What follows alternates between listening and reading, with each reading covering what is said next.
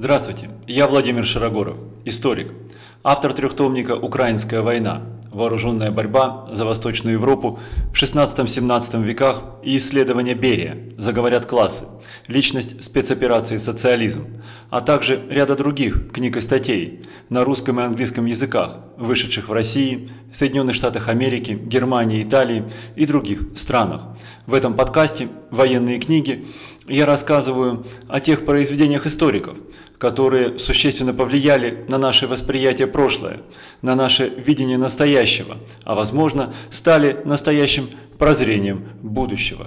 Сегодня я хочу рассказать вам о своей собственной книге, о первой части моей трилогии «Украинская война», которая носит под заголовок самостоятельное название «Схватка за Русь». Чем особенным отличается эта книга от той текущей исторической литературы, которая в избытке присутствует на полках магазинов, а сегодня и в интернете? Эта книга построена на новом принципе, на том принципе, которым историческая наука стала развиваться с конца двадцатого века, и на том новом принципе изучения военного дела, военно-исторической науки, которая стала развиваться тоже примерно с этого же времени. Два эти принципа, они чрезвычайно различны, но одновременно дополняют друг другу. Тем новым принципом исторической науки, которому историческая наука стала следовать со второго-третьего двадцатого века все больше и больше, является сравнительный анализ. Дело в том, что историки поняли, подлинный анализ национальной истории в любом контексте, в экономической истории, в социальной истории, в политической истории, в военной истории, в истории личностей невозможен без их сравнения с подобными явлениями, процессами и личностями в других государствах. Но для этого необходимо было разработать специальную методологию, методологию сравнения, которая обеспечивала бы подлинное понимание, сходство и различия сравниваемых предметов. Для того, чтобы сравнивать, необходимо сначала развести сравниваемые явления и понять их различия, понять их сходство и различия.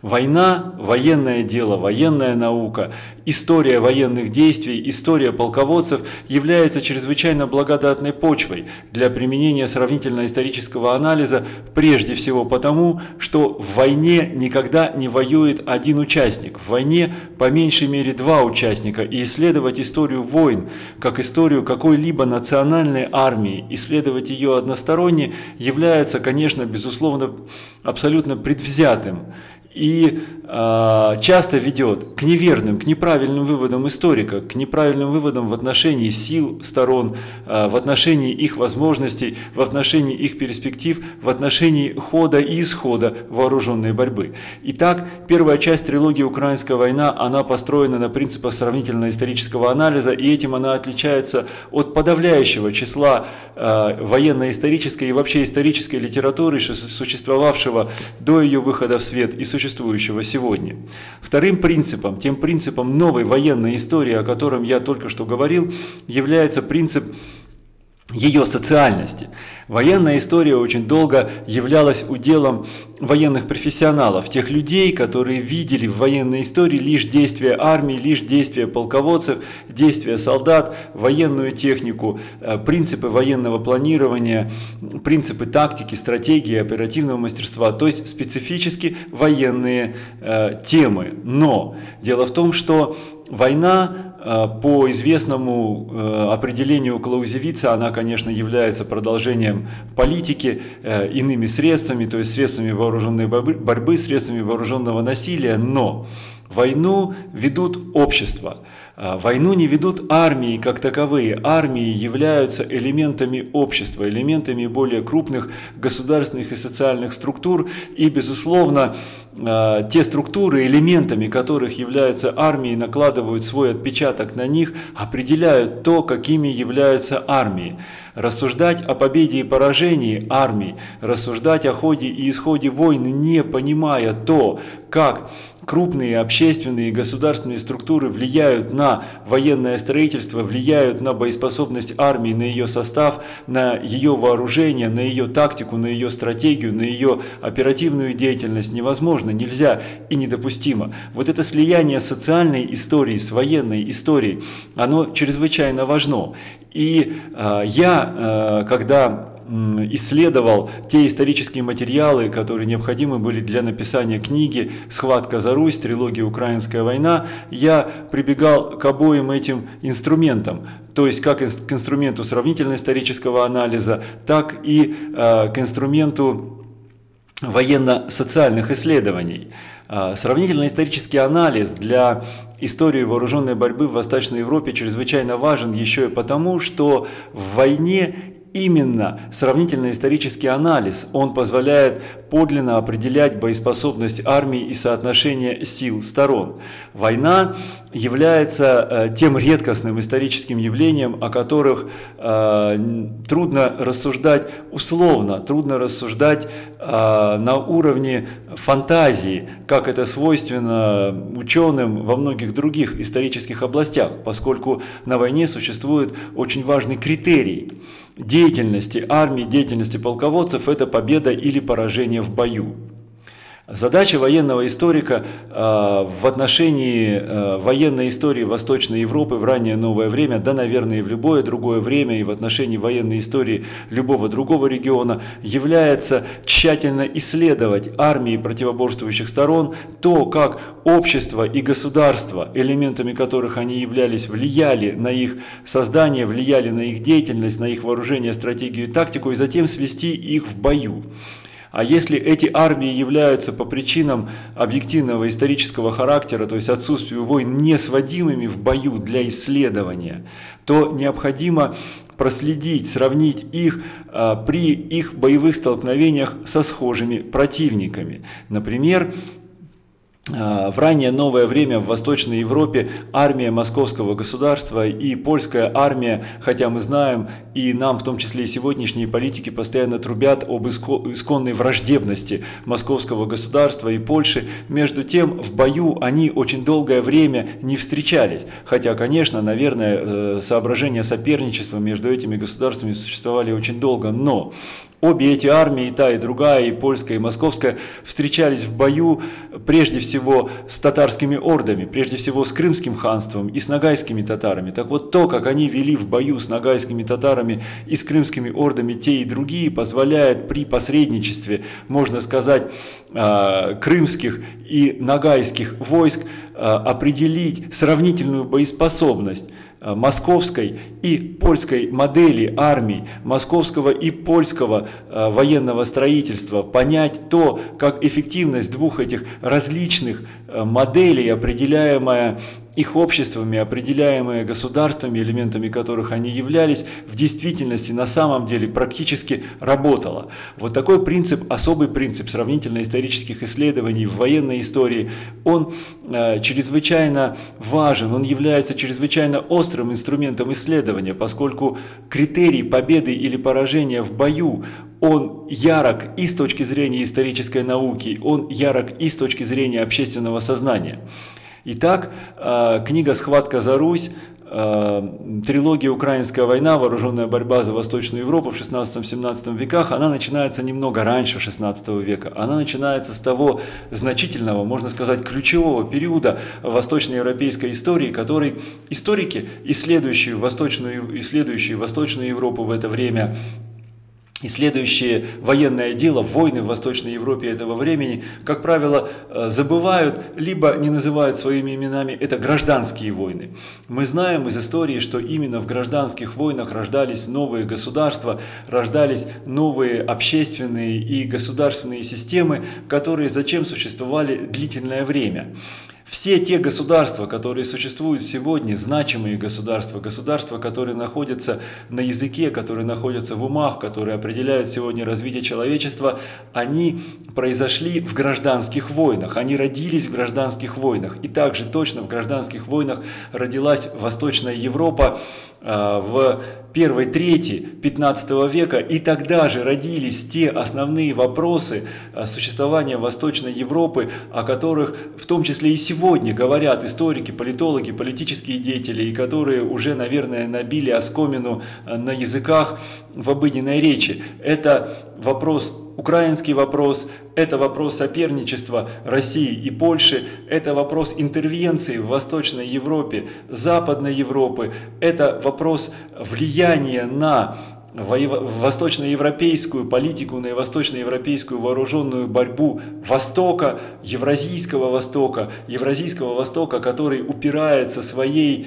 мощью, своим коридором передачи мощи, в том числе военной мощи, следующим в Восточную Европу, упирается, безусловно, в Китай, упирается в наиболее развитые приморские районы Китая. Вот эти все основные вопросы, они возникли уже в в ходе гражданских войн второй, первой трети пятнадцатого века. И с этих вопросов историки должны начать исследование вооруженной борьбы в Восточной Европе, исследование того, как эти вопросы вошли в историю Восточной Европы, в историю военного дела, вооруженной борьбы, войн в Восточной Европе настолько далеко, такими гвоздями, которые в ходе всего последующего головокружительного развития Восточной Европы с пятнадцатого века по двадцатый век так и не были выдраны, так и не были заменены другими вопросами, так и продолжают существовать как ключевые вопросы жизни восточноевропейских народов. Что особенного произошло в тех гражданских войнах Восточной Европы, из которых начинается трилогия э, э, «Украинская война», э, с которых начинается первая часть этой трилогии «Схватка за Русь», и почему она называется «Схватка за Русь», и почему вся трилогия называется «Украинская война». Дело в том, что в ходе определенного исторического развития, исторического развития определенного предшествующими веками, исторического развития определенного, кто-то скажет, возможно, даже божьим промыслом, в первой трети пятнадцатого века Восточная Европа неузнаваемо изменилась. Дело в том, что те государства, которые были гегемонами, вооруженными, вооруженными гегемонами Восточной Европы в то время, были империями, которые вооруженным путем контролировали другие находившиеся здесь народы, вдруг в внезапно в первой трети пятнадцатого века перестали существовать. Перестали существовать они в ходе гражданских войн. Гражданские войны не только порождают новые общества, порождают новые принципы вооруженной борьбы, порождают политические структуры новой силы. Гражданские войны порождают и фактор слабости тех государств, в которых они возникают, в том случае, если элитам этих государств, их социальным группам, их классам не удалось в ходе гражданской войны консолидировать эти государства и народы, не удалось добиться их более крепкого внутреннего единства. Такое возникло в то время, в первой трети пятнадцатого века, у трех основных ключевых силовых государств Восточной Европы. Прежде всего, это Золотая Орда, в которой именно в двадцатые и тридцатые годы пятнадцатого века произошла серия внутренних схваток между претендентами на ханский престол, которые превратились в гражданскую войну. Почему? Схватки между претендентами на престол хана, на высшую власть в Золотой Орде, были постоянными во время всей ее истории, так же как постоянными они были в других монгольских ордах и вообще в ордах кочевников. Но эта власть, это, эти схватки всегда шли за центральную власть, за престол великого хана. В первой трети пятнадцатого века случился силовой переворот, силовой переворот в Золотой Орде, когда схватки за, между претендентами за престол хана, за престол великого хана, главный престол в Золотой Орде, они прикрывали схватки за власть не центральных элит, не центральных правительств этой Золотой Орды, а прикрывали схватки за власть, которые вели региональные элиты ряда э, небольших э, по сравнению с Золотой Ордой, тем не менее гигантских, гигантских по своим территориям, по своему военному потенциалу орд, которые на территории Золотой Орды начали возникать. Прежде всего, и мы знаем, это были Крымская Орда, это было возникшее затем Казанское ханство, это была Большая Орда, которая наследовала основной потенциал Золотой Орды, это была Ногайская Орда, чуть далее к Средней Азии, на юго-восток, и это были те орды, те э, татарские орды, наследники Золотой Орды, которые в это время э, мигрировали э, с территории э, Золотой Орды, то есть с территории прикаспийских, э, причерноморских, южноуральских степей, мигрировали в Среднюю Азию, где они разрушили су- существовавшее там государство тимуридов, наследников Тамерлана, и существовавшие там э, остатки Чагатайской Орды, других бывших монгольских орд, и создали там э, нынешние, э, будем так говорить, казахское и узбекское государство, хотя в то время они еще как государство не возникли, а возникли как протогосударственные образования, состоявшие из группы э, более мелких э, орд, претендентов на господство на тех территориях, которые они занимали. Огромная часть военного потенциала Золотой Орды, которая держала под контролем всю Восточную Европу, Европы, прежде всего Северо-Восточную Русь, в которой поднималась Москва, но также они держали под своим контролем и Литву, и э, русские территории Польши, и во многом держали под своим, под своим контролем саму Польшу, держали под контролем Венгрию. Вот в это время эти м- основные военные силы Золотой Орды, они мигрировали в Среднюю Азию. Они мигрировали в Среднюю Азию, где затем вступили в схватку с теми туркменскими племенами, которые господствовали в то время в Иране, вступили в схватку с туркменскими племенами, которые господствовали в то время под властью османов в Восточной Анатолии, то есть из силового противоборства в Восточной Европе они были удалены, и возник определенный вакуум военной силы, что в раннее новое время означало вакуум власти. Вот в этом сокрушенном вакууме власти Золотой Орды стала быстро возвышаться Москва. Стала быстро возвышаться Москва, и одновременно там произошла в Москве своя собственная гражданская война, которую мы знаем как династическую войну между потомками Дмитрия Донского, но это была совсем иная гражданская война, чем та, которая случилась в Золотой Орде, и вместо распада Московского государства, тогда находившегося в процессе строительства, та гражданская война, которая произошла в Московском государстве, и я на своей книге, отвечая на вопрос, почему, какими военными инструментами она превратилась в войну консолидации, в войну, в результате которой возникла та самая структура Московского государства, структура власти, общественная структура, идеология, которая сперва возвысили Московское государство в Восточной Европе, затем превратили Россию в империю, в мощнейшую мировую державу. Одновременно с, с этой гражданской войной в Московском государстве, с гражданской войной в Золотой Орде произошли еще две важнейшие гражданские войны в Восточной Европе. Это гражданская война в Литве и гражданская война в Тевтонском ордене. Гражданская война в Литве, так получилось, что возникнув как война между кланами в руководстве Литвы, она быстро превратилась в войну между этническими литовцами, католиками, которые совсем недавно приняли католичество, и этническими русскими, которые в то время составляли большую часть населения Великого княжества Литовского и Русского, и которые исповедовали, в отличие от католиков-литовцев, православие. Вот эта гражданская война в Литве, она не разрешилась победой одной из сторон, наверное, потому что это было невозможно. Этнические войны редко разрешаются победой одной из сторон. Она разрешилась сосуществованием двух этих общин с определенным доминированием литовцев и католиков, но доминированием, которое литовцы и католики купили очень дорогой для себя ценой, ценой подчинения Польше. Гражданская война в Литве вызвала сокращение военной мощи Литвы, ее политической мощи, а Литва тогда была мощнейшим государством, которое контролировало всю территорию от Балтийского моря до Черноморского побережья, фактически до Крыма, и возник такой же вакуум военной силы, такой же вакуум власти, который возник в то время в результате крушения Золотой Орды. Западные улусы, западные кочевья, которые находились близко к литовским границам в северных причерноморских степях.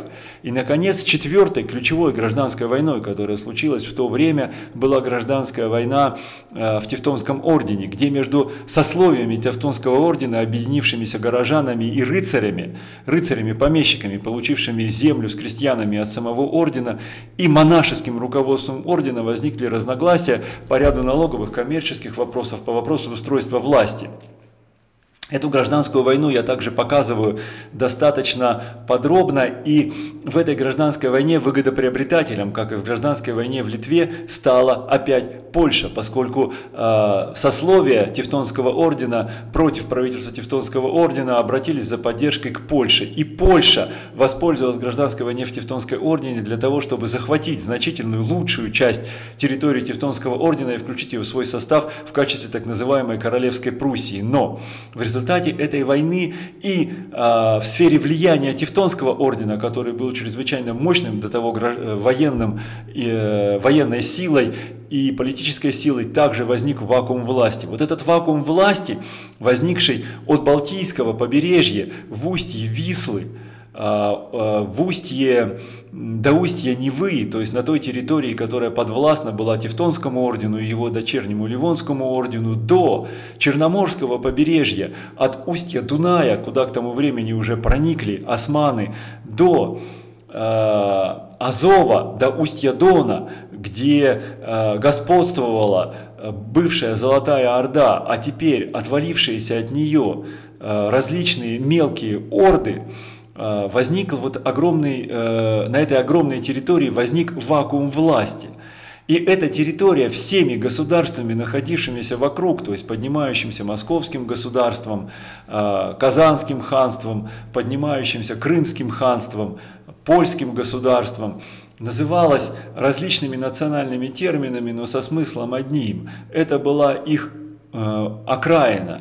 Украина. Именно поэтому моя трилогия называется «Украинская война». Не от названия современного государства Украины, которое само является производным вот от этого понятия Украины, Украины тех возникающих, поднимающихся национальных государств вокруг этого вакуума власти, вокруг этого фронтира, э, за власть, над которым они сталкивались. А название современного государства Украины само является производным от этого термина. Именно поэтому трилогия называется «Украинская война». И именно поэтому в сравнении возникающих, возникших на, э, вокруг, на периферии вот этой территории вакуума власти, вот этой транзитной зоны, вот этой Украины, э, в сравнении вооруженных сил этих государств, возникающих на ее периферии, э, можно понять истоки военной истории Восточной Европы на пятьсот лет следом, вплоть до двадцать первого века, и понять, как те вопросы, современные вопросы, геополитические и стратегические вопросы, которые доминируют в Восточной Европе, возникли, и как они были забиты, как такие геополитические гвозди в реальность, которые народам Восточной Европы и их правительствам, как они не пытаются уже пять сотен лет, вырвать не удалось. Я Владимир Широгоров, историк, автор трехтомника «Украинская война. Вооруженная борьба за Восточную Европу в шестнадцатом-семнадцатом веках», в том числе э, его первой части, книги «Схватка за Русь», о которой я рассказывал сегодня, и ряда других книг на русском и английском языках, вышедших в России, Соединенных Штатах Америки, Италии, Германии и других странах. В этом подкасте «Военные книги» я рассказываю о тех произведениях исторической литературы, которые существенно изменили наше видение прошлого, наше представление о настоящем, а возможно и наши прогнозы на будущее. Подписывайтесь на мой подкаст, смотрите и подписывайтесь на мой канал «Знаменосец». В нем я расскажу очень много о тех интересных людях и событиях прошлого, которые определяют настоящее. До свидания.